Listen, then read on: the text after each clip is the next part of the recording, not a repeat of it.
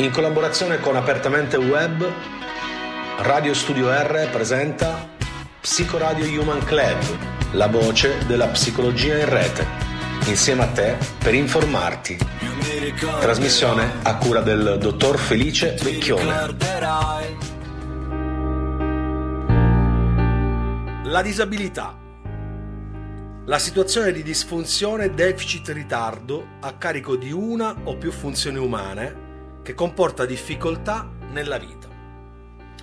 Il disabile è un individuo che per condizioni soggettive, genetiche o acquisite manifesta insufficienze o sofferenze che rendono nettamente tipica la sua personalità rispetto all'età e al contesto ambientale e culturale di appartenenza.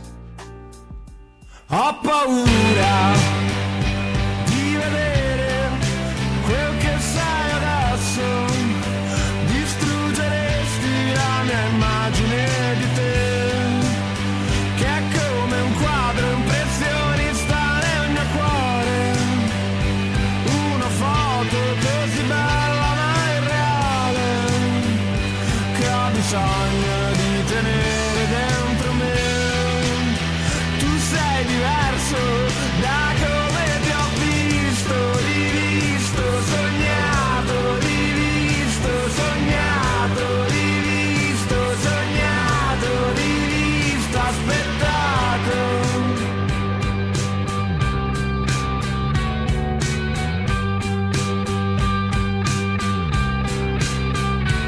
Se io potessi ti cancellerei una volta e per sempre, ti ucciderei senza sentire un bel niente, e strapperei ogni foto di te, che sei diverso da come ti ho visto, rivisto, sognato, rivisto, sognato, rivisto, sognato, sognato, rivisto, sognato, rivisto, sognato, rivisto, sognato, rivisto,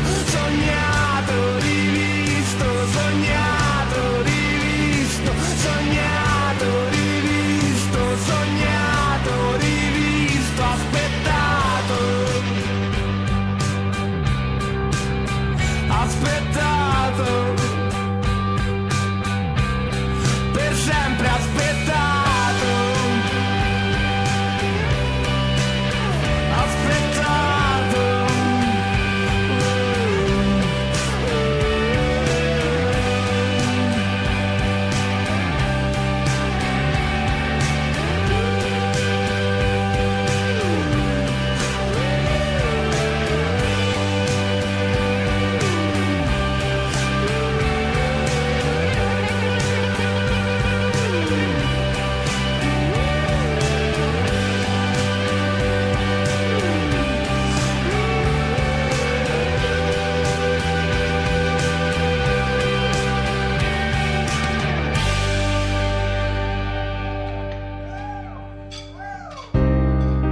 Eccoci, bentrovati, buonasera. Erano solo per i soci il, il testo di questa band indie rock con influenze new age e new wave, e il testo si chiama Ho paura. Bentrovati, siamo in diretta sulla mia pagina Facebook Felice Vecchione. Ciao a tutti, e siamo in diretta streaming su Radio Studio R .it, avete la possibilità di collegarvi eh, o nell'una o nell'altra modalità. Eh, l'argomento di oggi è quello della, de, della scuola. Il tema è scuola, eh, sostegno sì, sostegno no. Eh, prima ho, ho letto un pezzettino tratto dal libro di eh, Pietro Crispiani, Ippo, Ippocrate eh, Pedagogico. È in linea. Abbiamo il professor Pietro Crispiani, docente ordinario di didattica generale e pedagogia speciale, direttore scientifico del Centro Italiano di Dislessia. È un onore averla qui. Buonasera, professor Crispiani. Buonasera a voi. Bentrovato. Bentrovato, come sta, prof?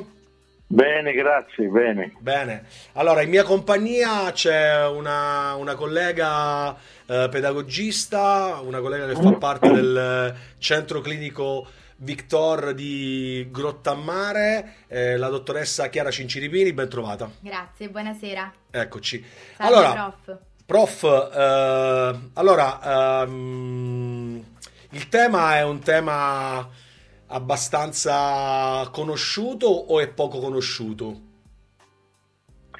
Ah, direi che è poco conosciuto, nel senso che l'attribuzione, l'affidamento al sostegno è diventata una pratica eccessiva eh, di cui probabilmente si è perso il peso, si è perso la, il significato profondo, è diventato un oggetto di consumo, secondo me. Ok, ok. Eh, allora, professore, ehm, entriamo un po' nel, nel vivo del, dell'argomento. Eh, quanto ehm, è importante, per esempio, nel, per le famiglie avere ehm, diciamo figure professionali ehm, che possano seguire all'interno del percorso didattico della scuola eh, i, i loro figli? Ma dobbiamo partire da questa osservazione. La platea degli allievi a scuola è molto ampia e variegata. Abbiamo soggetti senza alcun problemi, abbiamo soggetti con patologie, menomazioni, problemi molto consistenti, ma abbiamo una fascia intermedia che eh, sta diventando sempre più popolata di allievi che hanno piccoli disturbi, ritardi, forme di disorganizzazione, demotivazioni, insofferenze, iperattività, cioè tutta una serie di, di problemi reali che danno luogo ai cosiddetti bisogni educativi speciali, un concetto che abbiamo recuperato dall'Inghilterra, dove veniva praticato qualche decennio prima, eh, e che richiederebbero competenze professionali e anche saggezza. Mm. Perché, mm. perché in Italia esiste l'Istituto dell'Insegnante di Sostegno, che fa capo a una legge, che è la legge centoquattro, senza la quale non si ha diritto all'insegnante di sostegno, e questo comporta però diverse cose.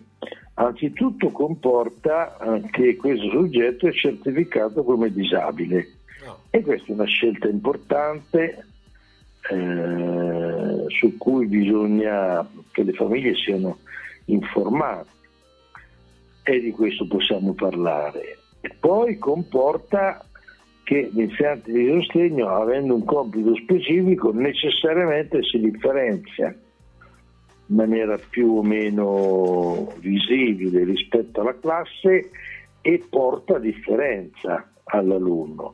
Sì. Poi c'è un altro problema importante, che è la titolarità, ovvero gli insegnanti di classe quanto e come sono o devono essere titolari rispetto al al soggetto certificato. Questo è grosso modo una triade di prospettive eh, più importanti, più significative. Ok, chiaro. Ehm, come si può, um, cioè l'insegnante che, che, che, che lavora insomma con um, anche con questa con questa fetta di, di alunni di cui ha parlato lei, no? Che fanno capo Uh, ai, ai B E S, ai bisogni educativi speciali, che tipo di, um, che tipo di preparazione eh, deve avere? Perché nella mia, nella mia esperienza eh, mi è capitato molto spesso di eh, trovare, diciamo, dei ragazzini che vengono in studio eh, con genitori molto, diciamo, disorientati, impauriti, perché mh, magari gli insegnanti non, nelle scuole, in alcune scuole, in alcune circostanze, non hanno saputo ben eh, comprendere questa, mh, que, que, questa, questa parte di, eh, di, di, di insomma, questa parte sui B E S, cioè come se mh, riportassero la difficoltà degli, mh, degli insegnanti ad agire in un certo qual modo uh, sui, sul, sul, sul lavoro didattico dei propri figli. Eh, cioè lei in questo senso eh, che tipo di um, diciamo di, di consiglio uh, può dare ai genitori? Cioè eh, affidarsi insomma alla scuola, perché insomma gli insegnanti in qualche modo uh, specialmente quelli di sostegno sono preparati già ad affrontare appunto questi bisogni educativi speciali, oppure serve altro? Oppure ehm, in qualche modo eh, serve seguire un qualcosa di, di specifico che è più funzionale rispetto a qualcosa che, che magari per questa fetta di, di, di, di alunni non serve? Allora, intanto dobbiamo distinguere, perché parlare dei bisogni dei B E S, bisogni educativi speciali, è molto generico, sono almeno tre tipologie. Okay. La prima è quella del de minorato, del patologico, del cerebro leso, del minorato sensoriale, del menomato fisico, e questi sono i cosiddetti disabili, che una volta erano handicappati, eh, e fanno capo a una legge, che è la legge centoquattro, eh, che vuol dire essere disabili, okay, giuridicamente disabili, okay, e questo è un problema. A volte è necessario, a volte si eccede, a volte non è pertinente questa certificazione. Poi i B E S eh, sono costituiti da un'altra categoria che fa capo alla legge centosettanta, e sarebbero i cosiddetti dislessici, che in realtà sono dislessi, disgrafici, dis- discalculici, in realtà sono disprassici, presentano disordine, non deficit, disorganizzazione, disorientamento, e spesso vengono confusi con gente che, che è impossibilitata a leggere, calcolare, esatto, cioè, che esatto, non è vero. Okay. E qui c'è un'altra legge. Poi invece ci sono una categoria molto interessante, però emergente, nel senso che l'epidemiologia è in continua ascesa, che eh, costituisce una categoria non omogenea. Si va dalla diversità culturale, religiosa, a, a, alla demotivazione, al disagio, al disadattamento, alla disorganizzazione in genere, cioè allievi che non sono da certificare come disabili, ma che eh, nel, eh, nelle funzioni scolastiche sono disorganizzati, quindi hanno rendimento basso, qualche volta fuga dalle situazioni, criticità, oppositività, eccetera. Eh, sono tre forme diverse, tre condizioni diverse. Nel primo caso la legge prevede l'insegnante di sostegno. Di seguito è accaduto che invece si è dilatato l'accesso alla legge centoquattro. Relativamente alla centoquattro, quindi se parliamo del disabile, e ripeto, alcune volte eh, è eccessiva questa classificazione, eh, noi abbiamo un insegnante di sostegno che hanno fatto a seconda delle annate corsi biennali, corsi annuali, mm-hmm, a volte hanno una ba- alla base una laurea attinente, a volte alle superiori, alla secondaria, no, possono essere ingegneri, commercialisti, architetti, eh, sì, certo, insomma, no, e che fanno questo corso di specializzazione. Qui si possono fare alcune osservazioni. La prima: in Italia sono stati despecializzati questi signori per due motivi, secondo me, gravi. Uno, una volta si era iniziato il sostegno di tre tipi: per i ciechi, per i sordi e per gli psicofisici. Non era una distinzione perfetta, però qualcuno si specializzava. Io ho conosciuto iniziati di sostegno per i sordi, per esempio, che conoscevano molto bene la L I S, conoscevano la psicopatologia del sordo e quindi conoscevano adeguatamente i modi eh, per lavorare con il sordo. Oggi è stata unificata la categoria, c'è cioè un unico insegnante di sostegno, quindi mentre tutti i sistemi professionali vanno verso la specializzazione, talvolta la iperspecializzazione, che nel bene o nel male serve, la scuola è andata in controtendenza, cioè ha despecializzato, li ha resi tutti uguali. Interessante. E questo è grave. Mm-hmm. Secondo problema, oggi non è più pensabile considerare i disabili alla stessa maniera, nel senso che il cerebro leso, il disabile intellettivo, quello che si chiamava prima ritardato mentale, l'autistico, l'isfragile, il Down, costituiscono condizioni diverse tra loro che non possono essere trattate alla stessa maniera, a partire dalla, dalla condizione sempre più evidente, sempre più riscontrabile, che è lo spettro autistico.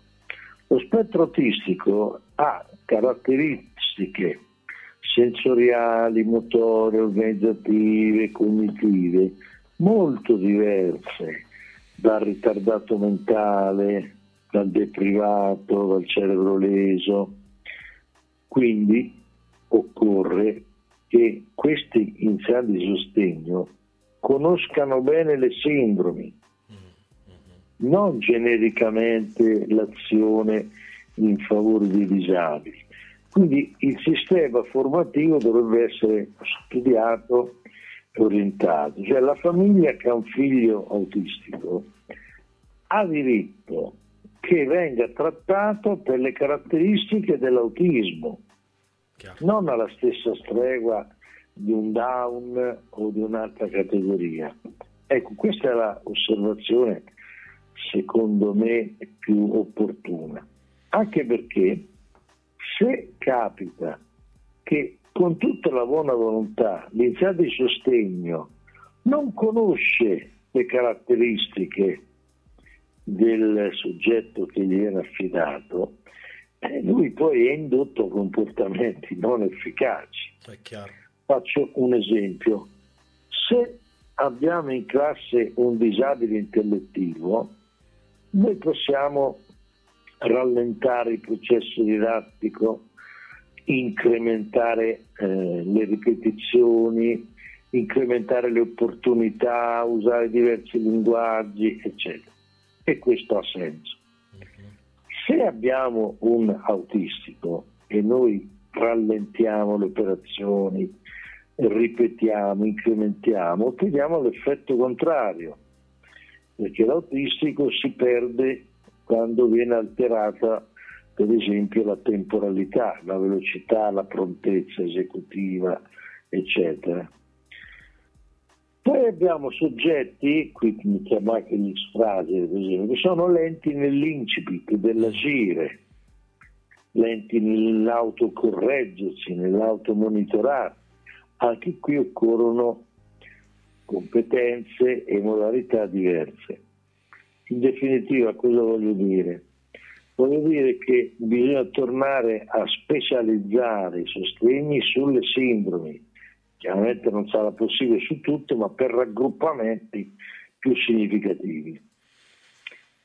Per non dire del problema gravissimo, a mio parere, nella scuola secondaria e secondo grado, cioè le superiori, dove ci sono purtroppo allievi con disturbi psichici, disturbi eh, di sì. personalità, certo.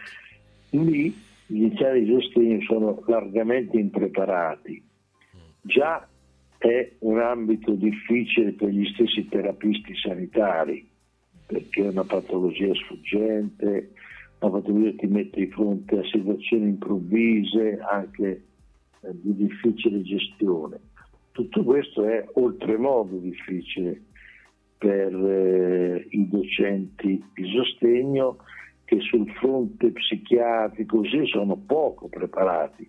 Eh sì, eh sì, eh sì, è un lavoro, è un lavoro difficile, Noi l'abbiamo ascoltata mh, con religioso silenzio, perché io condivido pienamente quello che dice, insomma, il, il professor Crispiani. Chiara, è um, un modo per riuscire a comprendere, a studiare anche questi aspetti di cui parlava eh, il professor Piero Dottor Crispiani. È questo libro edito da eh, Istituto Itard Center, che si chiama appunto Ippocrate Pedagogico, manuale professionale di pedagogia speciale della abilitazione e riabilitazione. Eccolo qua, lo faccio vedere in video ai nostri amici, e questo è un manuale dal quale si può cominciare per queste figure di sostegno, sì, che prendono in carico eh, ragazzi con, con diverse sì. eh, patologie, Patologia, con un'organizzazione diversa, eh, può, può dare sicuramente una grande mano.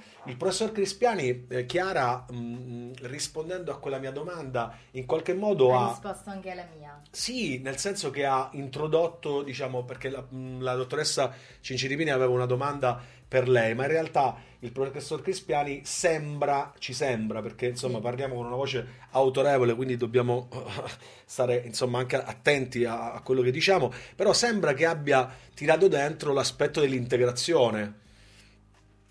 Ehm, giusto, prof? Sì, sì, sì. Mm. Sì, perché Beh, la mia domanda... perché oggi non ci accontentiamo naturalmente di mettere in situazione, cioè di iscrivere a scuola, inserire, o non ci accontentiamo de, del buonsenso, del senso etico dell'inclusione. Noi dobbiamo integrare. Mm. Dobbiamo integrare. Integrare vuol dire intrecciare, intessere, far partecipare, cioè entrare nei processi eh, di funzionamento, di funzionamento dei, dei ragazzi. Cioè, se tu hai un ritardato mentale, usiamo la definizione vecchia, eh, devi fare in modo che capisca quello che accade intorno a lui e capisca eh, le procedure, dei compiti, delle prestazioni che gli vengono richieste. Eh, se hai un disordinato dell'organizzazione spazio-temporale, integrarlo vuol dire renderlo capace di partecipare. Chiaro. E questo è molto difficile. Cioè, bisogna partire dalla consapevolezza che lavorare con, queste, con questi casi è difficile e eh, non ci mette nella posizione di sapere troppe cose. Voglio dire, negli ultimi decenni c'è stato un grande incremento degli studi, principalmente su due fronti, quello genetico da un lato e quello neurobiologico dall'altro, i processi neurologici, che sono importanti, sono di grande rilievo, e qualche cosa insomma si è progredito in questa direzione. Dove la conoscenza è veramente scarsa è quella che riguarda i potenziali evolutivi di questi soggetti. Cioè, noi in effetti cosa posso ottenere da uno spettro autistico? Non è consolidato, si sa poco, è lasciato a, è lasciato a, a volte all'abilità degli insegnanti, a volte alla non abilità, all'intuitività. Sì, sì, esatto. Quindi non devo colpevolizzare nessuno. Fare il tale sostegno, se non lo fa bene, è un compito molto impegnativo, però d'altra parte eh, bisogna capire che devono essere specializzati mm-hmm. sulle sindromi, perché le Chiaro. Sindromi sono tra loro diverse, Chiaro. Nei processi di adattamento, nei processi di comunicazione verbale, non verbale, nel pensiero e così via. Chiaro. Um, un altro aspetto fondamentale, perché mentre lei parlava la mia mente insomma uh, ascoltando insomma faceva, uh, faceva riferimento alle esperienze personali. Nel, nell'ambito del sostegno all'interno della scuola uh, vedo che um, viene data anche um, molta importanza a quello che è il, um, il, il ruolo genitoriale. Cioè, ehm, lei parlava di, mh, di riuscire a comprendere le funzioni del, mh, de, dei ragazzi che vengono seguiti nel, nel sostegno. Ehm, sembra però appunto che ehm, i genitori queste funzioni le conoscano molto bene perché le hanno vissute, no? uh, sul, sulla propria pelle. E, e spesso, insomma, c'è un, sembra esserci quasi, professore, una lotta interna, no? Quando, quando si fanno le riunioni, insomma, c'è chi ehm, sente il bisogno proprio di eh, farsi aiutare addirittura in qualche modo dai genitori, eh, e qual- esterni anche. dai terapisti esterni, però io mi riferisco, cioè i genitori che si vanno ad aiutare anche dai terapisti esterni, però io parlo dell'insegnante che eh, crede molto nell'aiuto del genitore. E quindi da una parte, professore, che può essere utile sicuramente, però da una parte investe molto sul genitore in questo modo. E invece altre persone che in maniera, secondo me, a volte più oculata, alcuni docenti, tendono a, a, insomma, a, a farsi un'idea propria del funzionamento di quel ragazzo. Eh, e quindi la domanda è questa. Eh, quanto è importante il ruolo del genitore all'interno della scuola, ok? Quindi non allora, solo come, come, come caregiver, sì, che sta a casa e aspetta che il figlio rientri, rientri a casa o che vada fuori da casa quando va a scuola. Quanto è importante avere un rapporto con, con i genitori? Allora, la fenomenologia è molto complessa, eh, certo. variegata, perché i genitori, la famiglia, la coppia reagiscono in modo diverso a un figlio disabile o con problemi più o meno consistenti. Ci sono delle famiglie che cementano il rapporto, ci sono coppie che si sfasciano, ci sono coppie che delegano all'esterno ritenendo che sono solo cose dovute. Ci sono invece famiglie che studiano, si documentano e sono in grado di interagire in maniera intensa. Eh, ci sono associazioni di genitori eh, nelle quali mh, il dibattito è molto acuto, di più sono maggiormente interessati al genetico, al neurologico, mm. veramente nella speranza che si trovino delle soluzioni di quella natura. Però a volte sono interessati anche ai, ai comportamenti. Pensate che mh, tra gli, gli strumenti mh, di alcuni autori importanti eh, ce n'è uno che a me pare molto interessante. Il terapista e l'insegnante chiedono ai genitori come ti comporti quando gli devi dire di no, mm. quando devi mettere in guardia su un pericolo, quando lo, lo devi portare ad eseguire delle cose. Mm-hmm. Dalle risposte che danno i genitori, che sono quelli che hanno una quotidianità, certo. l'insegnante dovrebbe capitalizzare molto. Mm-hmm. Dire di no a certi disabili è un'impresa difficile che può compromettere un'intera mattinata. Eh, a volte eh, il genitore eh, conosce, ha trovato una soluzione che spesso è quella di modificare la richiesta, dilazionare la richiesta eh, o trovare, insomma, altri modi, altre aperture. Quindi il dialogo dovrebbe essere molto intenso. Eh, dovremmo anche, come avviene in certi, in certi stati, autorizzare insegnanti anche ad andare a casa eh, sì. Sì, del sì. disabile. È quella parte ecologica di cui, di cui parla spesso lei. Esatto, insomma, esatto, esatto, esatto. Sì, o comunque nel territorio. Voi pensate, eh, a Budapest ho conosciuto insegnanti che avevano un, un, un soprassoldo, espressione brutta, un premio in denari, in denaro. Lì ci sono grossissime eh, comunità di Rom, eh, se anche nel territorio là riescono a scolarizzare il numero maggiore di bambini.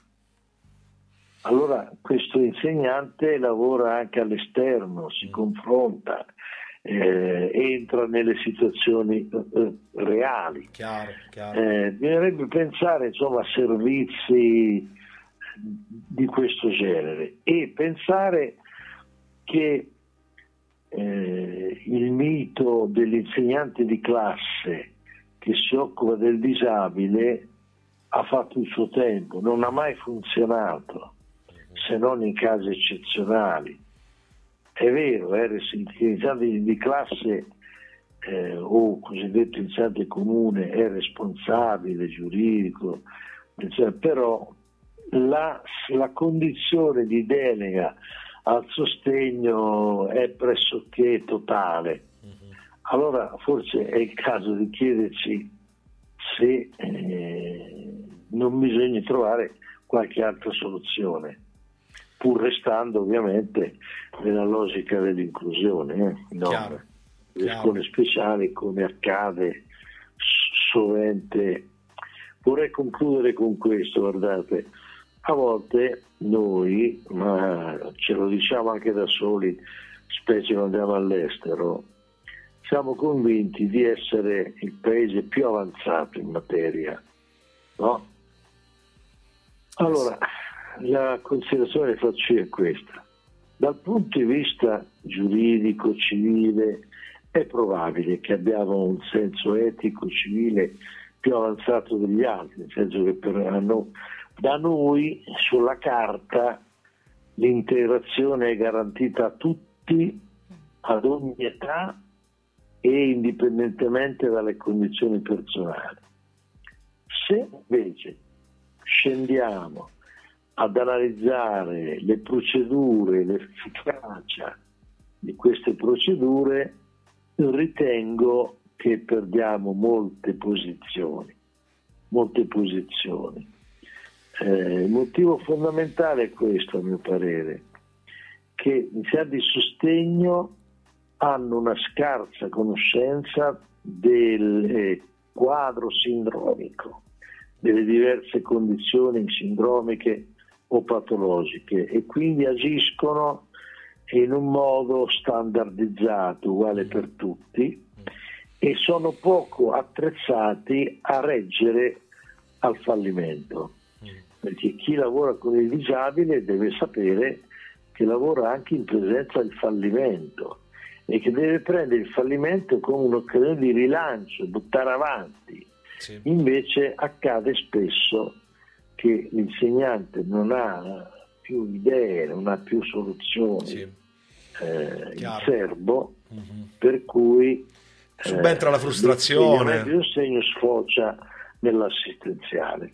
Okay, okay. Spero di aver reso sì, un po'. Però mi deve rispondere all'ultima domanda veloce, prof, prima di lasciarla. Sì. Uh, allora, intanto uh, interessante anche questo aspetto, perché ehm, spero che insomma Psicoradio Human Club eh, in qualche modo solletichi anche insomma ehm, la mente di tanti docenti, la, di, di tanti docenti, ma anche di, genitori, di persone, di persone insomma che ruotano, che ruotano attorno alla, all'insegnamento, e che quindi possa questo input del professor Crispiani possa essere anche motivo di, di dialogo, di, confer, di conversazione, per capire dove, dove si può migliorare, anche se, come io penso, insomma, siamo un po' indietro, il bel paese è un po' indietro rispetto a tante cose.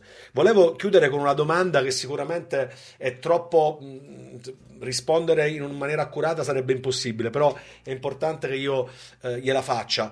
Ehm, ok, il, il professore di sostegno quindi viene preparato in un, in un certo qual modo, è importante che si prepari in un certo modo sulle funzioni eh, dei, eh, dei, degli esseri umani con i quali andrà a lavorare, ma come deve lavorare poi, cioè quali, di quali strumenti si deve servire eh, il, l'insegnante la, di sostegno? La didattica, la terapia non ha strumenti, ha comportamenti umani. Okay.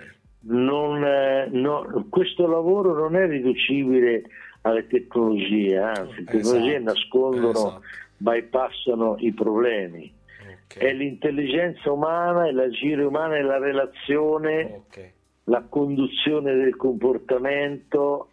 È questo che deve essere prioritario, eh, deve essere negli attrezzi del mestiere dell'insegnante di sostegno, ma anche del terapista, anche il terapista. Quindi è ora di smettersi di dire ho il disabile, gli do il computer, certo, perché certo, bypassare i problemi, non scrive, legge solamente in certe condizioni, non incolonna mai.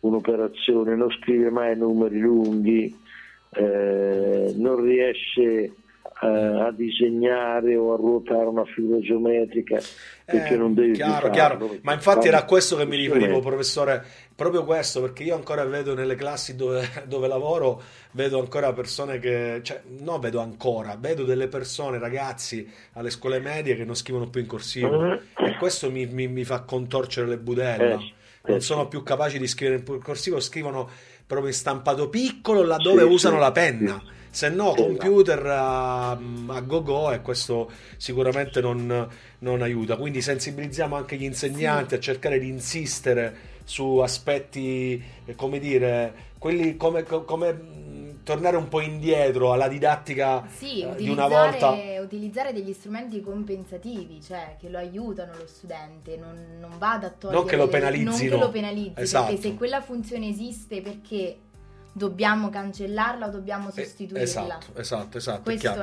È. è chiaro. Vi invito anche a chi ci ascolta, purtroppo cartaceo non ce l'ho in, in mano il libro, di, uh, anche mh, ai colleghi di, uh, di mh, leggere il libro uh, sempre del professor Pietro Crispiani, uh, intervista sulla didattica con Elio Damiano, sempre edito da eh, editore eh, Itard.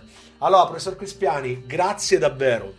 Lo dico, grazie a voi, grazie davvero. Buon proseguimento, arrivederci, buonasera. Alla prossima, gentilissimo. Arrivederci. Alla prossima. Eh, allora, Peppe, ci siamo, siamo quasi, manca qualche secondo.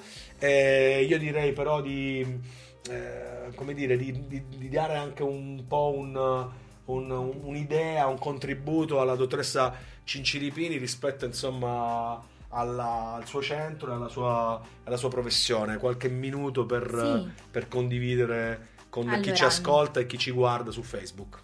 Noi lavoriamo insieme al Centro Pedagogico Victor di Grottammare, che è un centro eh, pedagogico e di psicoterapia. All'interno del centro si adotta appunto il metodo Crispiani, che è un metodo che ha le sue basi, i suoi fondamenti all'interno della pedagogia clinica. E la pedagogia clinica ha tre fondamenti importanti che il professor Crispiani ci ha un po' detto tra le righe nella sua intervista: l'empiricità, l'individualità e l'ecologia. Cioè, se noi non partiamo dall'osservazione diretta dei casi, cioè dei ragazzi, dei bambini che vengono da noi, e non caliamo il nostro essere nella peculiarità, nella specificità della persona, e non la abbracciamo nell'interezza ecologica di tutte le aree, le aree funzionali, il nostro intervento rimane, eh, rimane in superficie, okay. Non riusciamo a lavorare. Per questo all'interno del centro noi lavoriamo eh, attraverso il sistema Coclite, cioè un trattamento educativo, pedagogico-educativo, dove cognitivo, si va cognitivo, e cognitivo, clinico-educativo. Dove si vanno a fluidificare le funzioni esecutive, perché la dislessia è intesa come una disprassia, okay. Cioè una disfluenza delle funzioni esecutive, quindi schemi motori, eh, rotazioni, tutto quello che concerne poi la lettura, la scrittura e il calcolo. Il calcolo. Cioè i ragazzi che escono dallo studio, Felice li incontra ogni tanto che sì. sono stremati, sì. perché l'attività che si svolge in terapia educativa è un'attività motoria e cognitiva. Quindi chiaro. Si va a lavorare. Di questo in una puntata ne parleremo con uh, il, uh, il, uh, um, il professor Spezzi, Mauro sì. Spezzi, sì. che salutiamo qualora ci stesse ascoltando. Consiglio la lettura di questo libro, di sempre del professor Pietro Crispiani, Dislessia come disprassia sequenziale. Questo è il manuale eh, dove insomma eh, si può capire il metodo di cui parlava la dottoressa Uh, Cinciripini. Eh, potete ascoltare di nuovo la puntata in podcast uh, su uh, replay di radio studio r punto i t, la nostra serata piacevole in compagnia uh, di Peppe Mascitti, della dottoressa Cinciripini e di uh, Felice Vecchione finisce qui, ma ci vediamo martedì prossimo sempre qui su radio studio r punto i t e sul mio profilo Facebook con una nuova puntata di Psicoradio Human Club, la voce della psicologia in rete, ospite il dottor Chris Luz, grande nome, eh? Ciao a tutti! Ho paura! Avete ascoltato Psicoradio Human Club, la voce della psicologia in rete, insieme a te per informarti, in collaborazione con Apertamente Web. In studio ha condotto il dottor Felice Vecchione.